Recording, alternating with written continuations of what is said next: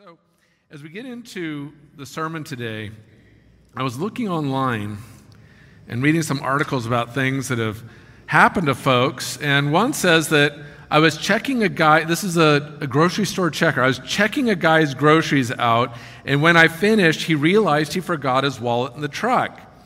It happens, no big deal. But this woman behind him was really impatient, just being extremely rude to him, very condescending the entire time. He comes back, pays for it, and leaves. Now, I'm checking this lady's groceries out. That's when she realized she forgot her debit card in her vehicle, too goes out to get it, but can't find her keys. She locked her keys and credit card in the van. You know, things like that happen, right? on the other hand, on the positive side, this guy writes Today, my son and I went to Walmart to get a new game for his DS. We got to the cash register. I noticed the woman in front of me was upset. Her card had been declined and she was purchasing baby formula. My son is fascinated with babies, so he was talking to the woman about her little girl. He put the game down and handed her his money and said, Your baby needs food more than I need plants versus zombies. And that's a tough one because, you know, if you're into zombies, they're kind of fun. My heart swelled at this, so I got the game anyway. Well, as we were walking out, a lady approached us and saw what he did and gave him an envelope, said, Open it when you get home. When we got home, there was a $100 bill and a note that said, You deserve this young man. Now, in our culture, people like to say that this is uh, instant karma, but we don't believe in karma as Christians. We believe in a living God. Because karma is an inanimate thing for those in the culture. I know what they're, they're getting at is you do something wrong, you, you might get it right back. But I actually think God does this every once in a while. Uh, I've been through it a couple of times where I feel like I've, I've been taught by the Lord to be patient or other things, with, and He works on me. But I want to take you into Luke chapter 6, verse 38, and this is where we're going to focus today. It says, Give and it will be given to you. This is Jesus speaking. Good measure, pressed down, shaken together, and running over will be put into your bosom. For with the same measure that you use, it will be measured back to you. Will you pray with me? Lord God, write your word on our hearts and open this passage up in front of us, please. Holy Spirit, teach us and give glory to the Father while you do it. Please, Lord. In Jesus' name, amen. So let's get right to the end of that where Jesus said, For with the measure you use, it will be measured to you. And measure is from the Greek metron, which means to measure or an instrument of measuring. We get the word meter from it. If you've ever had to go read your gas meter on the side of the house, that's where the word meter comes from. And then we get things like geometry and t- trigonometry, which are just out of my pay range. Uh, I, I'm not good with those. I'm I like calculators. I'm really glad that somebody invented a calculator for me. But we're talking about when you get to metron, when, when it talks about being measured to you, you're talking about a vessel for measuring dry or liquid, or a measuring rod. Something that is used to measure amounts. Now, when Jesus says that with the measure you use, it will be measured to you, he's getting into a kingdom principle. You see, we're citizens of the kingdom of God, all of us. If you've given your heart to Jesus Christ, you didn't just make a decision, you didn't just join the church. You actually entered into the kingdom of God. You became a citizen of the kingdom of God. And so, God has ways He likes things done in His kingdom, the way He wants us, you know, as it is in heaven, let it be here on earth. We pray those things, right? Well, guess what? The way God likes life done, we have to do it here, even though this isn't heaven. Unless somebody wants to make the argument that we're living in heaven. Uh, okay, no hands. Good. Otherwise, that would be a different discussion, different sermon. So here's the deal there's ways that God wants us to live our lives. Examples of kingdom principles. Let me give you another example of a kingdom principle. Jesus said, Matthew 18, verse 4, the greatest in the kingdom of heaven is the one who humbles themselves and becomes like this child. Did you know that in the kingdom there's greater and, and least or less? In case you thought we all get to heaven and it's some big socialistic society, it's not. There's, there's greater and there's less. Jesus warned us that there's rewards in heaven. When you show up on Judgment Day, God hands out rewards. Do you know that? Are you planning on it? Are you thinking, Lord, how do we do this? What happens on Judgment Day? If you thought, I just want to try and get through Judgment Day without like getting ripped to shreds, then you're in my ballpark. But at the same time, I also know from reading the scriptures that God talks about the greatest in the kingdom of heaven and the least in the kingdom of heaven. Here he said, What? How do you become the greatest in the kingdom? Humble yourself, become like a child. If you ever want to act like an adult in front of God and say, I have certain demands, God, there's certain ways we're going to do things, we're going to make an agreement here, God says, Oh, okay. I'm telling you, I've told you before, Isaiah 55, when it says, Come, let us reason together, I say, It's not fair. You're omniscient. You know everything. You know all my stuff. When I show up to the table to have a discussion with you, to reason with you, you know me. You know my past. You know everything about me. You know more about me than I know about me. God could tell me my heart rate right now while I'm having a discussion with him, right? But he loves us and he calls us into these things, but he wants you to understand come to me like a child. We have to, and, and I'm just gonna, I'm not, that's not where the sermon's gonna go. I want you to think about that just for a moment, though. Gee, I have to humble myself and become like a child in front of the living God. He also says this, Matthew 9 13, but go and learn what this means. I desire mercy, not sacrifice, for I have not come to call the righteous, but sinners. To understand how the kingdom works, you're going to have to study this. What does it mean, I desire mercy, not sacrifice? If you're sitting there going, Well, I don't know. Hey, that was the point. That's what Jesus wanted. He wanted you to have to go, What does that mean? Holy Spirit, what does that mean? That you desire mercy, not sacrifice. Then he sets you on this whole lifetime thing where you have to start learning it. What does it mean that God desires mercy, not sacrifice? Surely he was talking to the Pharisees, but the message is also for us. Do we get it? We can sacrifice all kinds of things. God, I sacrifice things for you. God's going, great. But here's what I really want from you I want mercy. I want you to be a person of mercy, which leads us back into the full context of this verse I'm preaching from. I want to take you back to the full context. Luke chapter 6, and it, you won't see it on the boards. Luke chapter 6, 27 through 37.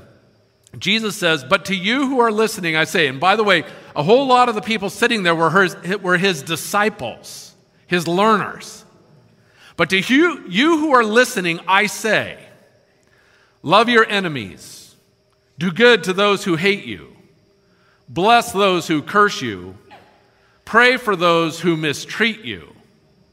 If someone slaps you on one cheek, turn them the other also. If someone takes your cloak, do not withhold your shirt from them. Give, give to everyone who asks you, and if anyone takes what belongs to you, do not demand it back. Do to others as you would have them do to you. If you love those who love you, what credit is that to you? Even sinners love those who love them. And if you do good to those who are good to you, what credit is that to you? Even sinners do that. And if you lend to those from whom you expect repayment, what credit is that to you? Even sinners lend to sinners expecting to be repaid in full. But love your enemies, do good to them, and lend to them without expecting to get anything back. Then your reward will be great, and you will be children of the Most High, because He is kind to the ungrateful and wicked. Be merciful just as your Father is merciful. Do not judge, and you will not be judged. Do not condemn, and you will not be condemned. Forgive, and you will be forgiven. All right, Jesus, that was quite a list. I mean, if I was saying, I'd probably raising my hand two or three times at this point. Uh, can we clarify things here right now? Because this is pretty tough what you just talked about. I mean, do, do you understand what, what you're saying here? Of course he does. Of course Jesus understands everything he's talking about. Did you hear the items that God wants us to give? Love to our enemies, mercy, forgiveness. Let's go through these. Love your enemies. Okay, God, that one's a tough one. But in Romans 5:10 it says, "For if while we were still enemies, we were reconciled to him through the death of his son, how much more have we been reconciled uh, having been reconciled, shall we be saved through his life?" Who knows this more than Paul that while we were yet enemies, God died for us. God did what he had to do for us. Think about Paul, okay? we always love Paul. We, I think for most Christians I talk to, probably their favorite apostle. But think about before he was saved. What was he doing? He was hunting the church, trying to kill it. He's the one who leads the group that stones Stephen to death, the deacon. So, does Paul understand when he writes by the Spirit of God, For if while we were still enemies, we were reconciled to him through the death of his Son, while we were yet enemies, God reconciled us to himself? Every single person before they gave their life to Jesus Christ was an enemy with God. We were at enmity with him.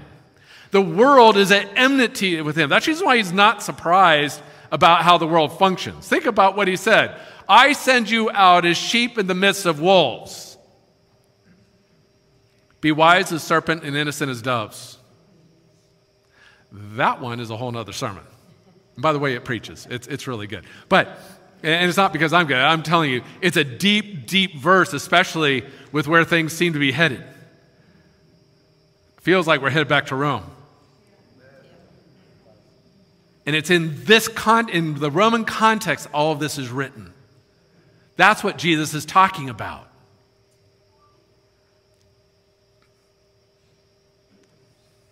But Paul knew about receiving God's love while he was yet God's enemy. It's like what Peter writes in 1 Peter 3 9 Do not repay evil for evil or insult with insult. On the contrary, repay evil with blessing, because to this you were called, so that you may inherit a blessing. By the way, when you read Jesus' words of you, you know, in other words, on the measure, it, it may have some application right here, right now. It could have application this week. But a whole lot of the application has to do with when we appear before God. What's it going to be like when God reviews us, takes us through our lives? But there can also be blessing now. There can be ways that people react. But are you ready for when people insult you to love them back? Peter said, Do not repay evil for evil or insult with insult. On the contrary, repay evil with blessing. That is really hard. I had a really good friend, still a good friend, Bob Malgarone. And I probably told some of you about Bob. Bob ran the Gospel Rescue Mission in South Stockton, back in California. He was also a police chaplain. And what I may have shared with some of you is this Bob where Bob worked, where he did his work in ministry, was a really hard area. Gang, neighborhoods. I mean, you don't just whistle while you walk down the street. You, you keep your eyes open where you're going and what's going on around you. You want to make sure you don't disrespect someone and, and have somebody attack you. And so he's working out in the yard of the Gospel Rescue Mission, and he said this lady comes walking down the street and comes right up to him. Now she's decked out in gang gear. She's got her colors on, her bandana on, the works. I think she was either Norteño or Sureño. She comes right up to Bob, gets right in his face, and begins to just yell at him. Ah! You know, like just going off constantly at him. And Bob, the whole time, standing there thinking, I'm either about to get stabbed or shot. I mean, this lady is really mad. And after a while, she quits and she walks away. She does this a couple more times. I think like once a week. She just shows up, again, full gang, colors, everything. Uh, he said it was kind of like a grandma, and she's just yelling at him, and then would walk away. And Bob was alone with the Lord, was like, God, what in the world is going on? And in his heart, what he feels the Holy Spirit tells him is, You are the only person in this neighborhood she can do that to. You're a follower of Jesus Christ. you will bless her when she insults you. And you realize she does it to anybody else, she's in the ER room. In that neighborhood, there was no forgiveness. But Bob, being a follower of Jesus Christ and minister in the area, he finally realizes and goes, All right, Lord, if she needs to come yell at me, she's probably going through really hard times. And she needs somebody to take it out on. If, if it's me, if this is what you call me to, I'm good. She can insult me, I'll bless her back. And that's what he would do. When she'd walk away, he'd begin praying for her. Lord, would you please bless her? Would you please change her life? Would you please take care of her? He took passages like this extremely seriously. This is hard. I mean, we can get to the point where sometimes we feel just dry of love, like there's not another drop. It's kind of like the bartender in this bar. And he had this challenge. When he would make a drink, he would squeeze a, a lemon peel and get it down so that he got every last drop out. And so he had this challenge that if when he got done with a, a strip of lemon, if anyone else could get one more drop at it, he'd give them a $1,000. And, and guy after guy keeps trying. They keep coming and, and trying. They can't get another drop. Well, there's this older gentleman that, that's been watching for a while, and he, he, he, thinks, he looks up and goes, Hey, I'll give that a shot. And he gets up and he gets that lemon peel and he squeeze and twist it.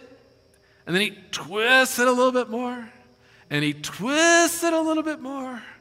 And he, twists it a little bit more. And finally, a drop of lemon juice comes out. And the bartender's like, No way. And he hands it, You did it. Here's your thousand dollars. The guy walks out of the bar, and the bartender looks at some folks and says, I don't get it. How in the world did he get one more drop out of my lemon peel? And they go, Oh, he's retired, but he used to work for the IRS. So. so, yeah, you might feel like you don't have a drop left in you, but somebody can get that drop out. Sorry. I love that one when I heard it. I just I had to drop it on you. I thought you'd like it. So, can we get another drop of love out? Yes. Number 2, mercy. With God, this is receiving something I didn't deserve right? Nobody deserves God's mercy. There's nothing you can do to earn God's mercy. You can't be good enough. It's just like His love. You can't do anything good enough to get God's love. You want to know why? One, He already loves you. And His love is thicker than our love, and it's, it's unbounding. I mean, it is just amazing. And as you know from the scriptures, there is nothing that can separate you from the love of God. There is no demon in the spiritual realm that can take God's love away from you. And if one of them's convinced you of that, you need to say, You're a liar, get out of my life, go away from me. Uh, God loves me, and that's all there is to it. But His mercy is getting something from God that you can't earn, to receive help in my affliction, for God to have pity on me. I can't earn God's pity. I don't deserve for God to do anything for me through His mercy. Everything God has done for me, He has done for me through His mercy. Everything, everything God has done for me, He's done in His mercy for me. Then He wants me to take this mercy, this wonderfulness, this love, and this forgiveness, and His life, and He wants me to pass it out in mercy, to give it to people who don't deserve it. To go and say, God loves you. By the way, God does love you. But to, to hand out His love to hand out everything, but not because anyone earns mercy from me. I have to be merciful to people. I need to give compassion to people. Have you noticed in the scriptures how many times Jesus heals people out of compassion? There's a couple of times you can, there's whole crowds that he'll go heal because he's moved with mercy and compassion for them. And I think one of the things when people kind of, it's been hitting me lately when people say, wouldn't it be great if we saw more healing in this church? And I think, Lord, is there a connection between the amount of mercy and compassion we have for people and the amount of healing you'll pour through our hearts and in our prayers for them? Not just praying because, wow, wouldn't it be really cool if God healed someone, which is really cool, by the way. I'm all in. I love to see God use his power. But what if God's saying, ask me for compassion? Let me move your hearts. That when you see someone, your heart begins to break for them. When it talks about Jesus having compassion on the crowds, it's because he's being moved in his hearts for them, in his heart for them. Maybe we should ask God for this. God, give us more compassion for Virginia Beach. Lord, give me more compassion for them when I'm driving behind them and they're doing something really weird in their car. But just give me compassion for this, this place. Give me compassion for the people I meet on the street or in the grocery store, right? You see, this is really important, though, that we get the, the mercy aspect too. That he wants me to take his mercy that he gave me and to give it to others. In the Beatitudes, it says, Blessed are the merciful, for they will be shown mercy. I mean, the pure in heart get to see God. The merciful get to have mercy. By the way, if you've ever taken the Beatitudes and broken it down, go, I guess I'm the mercy person. No, no, no. They all apply to all of us, okay? You don't get to pick and choose which Beatitudes you like. And God, God's giving you a promise through His Son. If you will extend mercy, you will experience mercy. You hand it out, God gives you more. By the way, you can't run out of mercy because the more you hand out, like it says here, Blessed are the merciful, because they will be shown mercy. The more you hand out, the more you get. God doesn't want you just to be a repository of mercy, He wants you to be a pipeline. Lord, you gave me mercy. I want to give out more mercy. I want to give out more compassion. I want to give more to people. And He's like, all right, now we're cooking. Next is forgiveness. Be careful with forgiveness. God measures us on how we measure. We love to receive forgiveness, but it is hard to give. As I've shared with you before, the reason why forgiveness sometimes is hard to give is because forgiveness always comes with a cost. It's never free, actually. When somebody has done something to you, they've insulted you, and you have to extend love and forgiveness to them, means you have to let go. You can't hold it against them and go, oh, there's that dirty rat. I really don't like that person. God say, you will let go. You will forgive.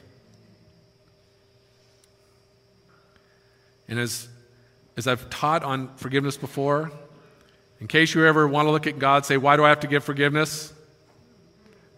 You know, it comes with a cost, God, and God goes, tell me about it.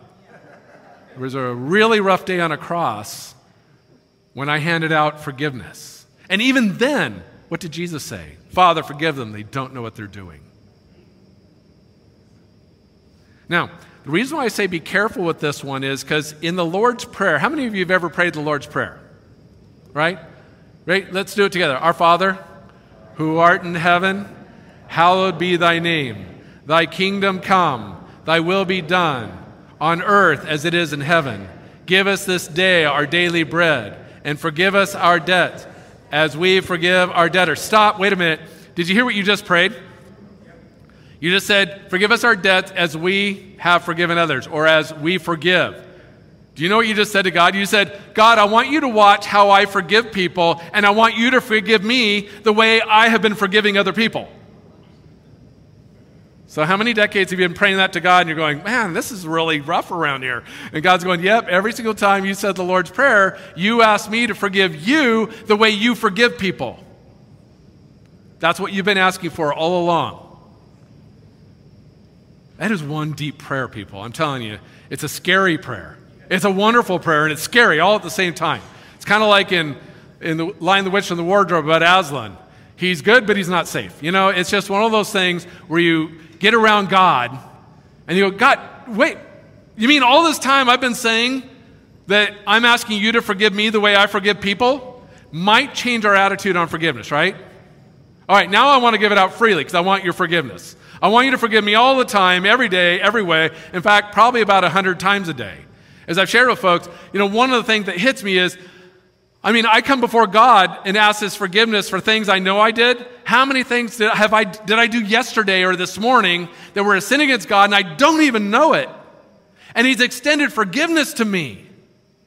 Because I just blankly said, God, would you forgive me for my sins? I'm sorry. And He goes, All right, I can cover all this. How many cultural sins have I committed before you, living God? Again, going back, Isaiah chapter 6. Isaiah is before the throne, and he gets hit with the holiness of God. He goes, I'm a man of unclean lips, from a people of unclean lips. He didn't know that before then. And we don't know what he was doing. Is it, was the culture that lying's okay or cussing's okay? Or is it, is it okay to use use slander or sarcasm or what was it? We don't know what he's confessing. All we know is he says, God, oh my goodness, I have unclean lips. And I come from a people of, he recognizes he's part of a culture. And so there's times I said, I go, God, what am I doing that I don't even recognize? Because of where I live and it's just an accepted way of doing things. You know what? God has forgiveness for that too. That's the beauty of it.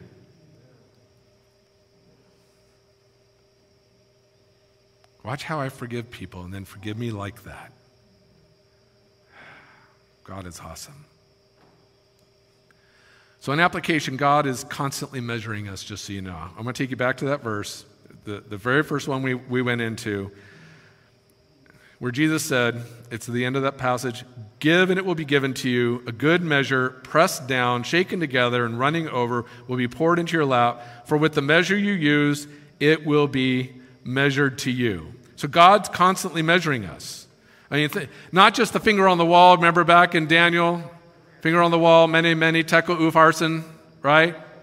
It's, uh, it's numbered, numbered, weighed, divided. What did he just say? I, I measured you. Found you wanting, kingdom's over. That's what God did in that situation. Likewise with us. You know, think about it. When, when Jesus is talking to his disciples, and every once in a while you'll see him say, Oh, you of little faith. It's actually about a measurement, it's about amounts. And he looks at it and says, Oh, you of little faith. He's measuring them. See, I, there's different ways we can measure, right? There's measuring spoons. This one does anything from a teaspoon to a tablespoon, right? I came with props. Craftsman measuring. Jonathan, come here. We're, we're going to measure. You can stay there. but you know what? Just think about it. God is working with me all the time, going, All right, Tom, how much faith do you have? Let's just measure that one out. I'm hoping he's going, Oh, this is good, Tom. Like, that was a good moment. Yeah, right? Yeah, I, hopefully. Uh, anyway, good thing these things go back the way they were. I'm not good at folding maps either. Good thing we live in a day of Google Maps, right? You don't even have to fold maps. But God does this with us. But here's the thing God brings us to a place of decision. That's what this passage is about. When God deals with you, do you want much or little? How do you want Him to give it to you? And again, we're dealing with love, mercy, and forgiveness. Jesus said, Give and it will be given to you. When you read this passage, this isn't about tithing. You can apply it to tithing, fine. This isn't a tithing sermon. This is about love, mercy, forgiveness. He said, Give and it will be given to you. A good measure, pressed down, shaken together. So you have to decide. I got one more prop. When, when you're giving mercy or forgiveness to people, and he says, press down, which one do you want them to use? God, I have to forgive this person, so I'm going to scoop into the forgiveness here. Oh. All right, here we go. Or do you want to, or do you want to say, God, I am willing to forgive? I'll give it in bucket loads. And God's saying, if you will do that, I will, I will give to you. And what I love is this passage. He says, this is good measure, pressed down, shaken together, running over. How many of you cook and you work with flour? or some other ingredient where you need plenty and you, you've got to get plenty. I'm talking about before sifting. So you want to press down. You want as much as you can get. Do you want God to fill these up and hand them to you? That's what Jesus is getting at. Good measure, pressed down, shaken together, running over, will be poured into your lap. Brothers and sisters, God loves to give you abundance. That's what I hope you get from this sermon. Don't look at it and go, oh boy, okay. If you've been feeling like you're weak in mercy and in love and forgiveness, ask Him for it. God, I've been struggling to forgive someone. Put forgiveness in my heart. God, I need mercy for people. Put mercy in my heart. Make it overflowing so that when I appear before you, I will receive pressed down, shaken together, running over and I want it here on this planet too. Brothers and sisters, this is what God has for you this kingdom parable, this kingdom principle. How you measure, it will be measured back to you. That's what I want you to walk out the door with today. When it comes to love, forgiveness, loving your enemies, forgiveness, mercy, How you measure it out, it will be measured back to you, not by me, but by the living God. And I, the other thing I want you to walk out the door with is He wants to pour it all over you. He wants to give you abundance. That's His heart. He's not skimpy on giving you love. He doesn't wince. He loves you. He loves you fully. He also loves your enemies. And by the way, when you're dealing with the enemies, just consider them pre Christians. What kind of love are you going to pour on that future brother or sister in Christ? Let's pray. Father God, this is a very scary passage. Lord Jesus, you said that the measure I give, you will measure it back to me. When I love, Lord God, you'll measure what I gave and you'll give it back to me. When I give mercy, you'll measure it and give it back to me. When I, when I forgive, you'll measure it and you'll give it back to me. Lord God, will you teach me to give in abundance? I want to receive in abundance. Will you fill my heart with mercy? Will you fill my heart with forgiveness? And will you fill my heart with love for my enemies? That I will bless them, that I will encourage them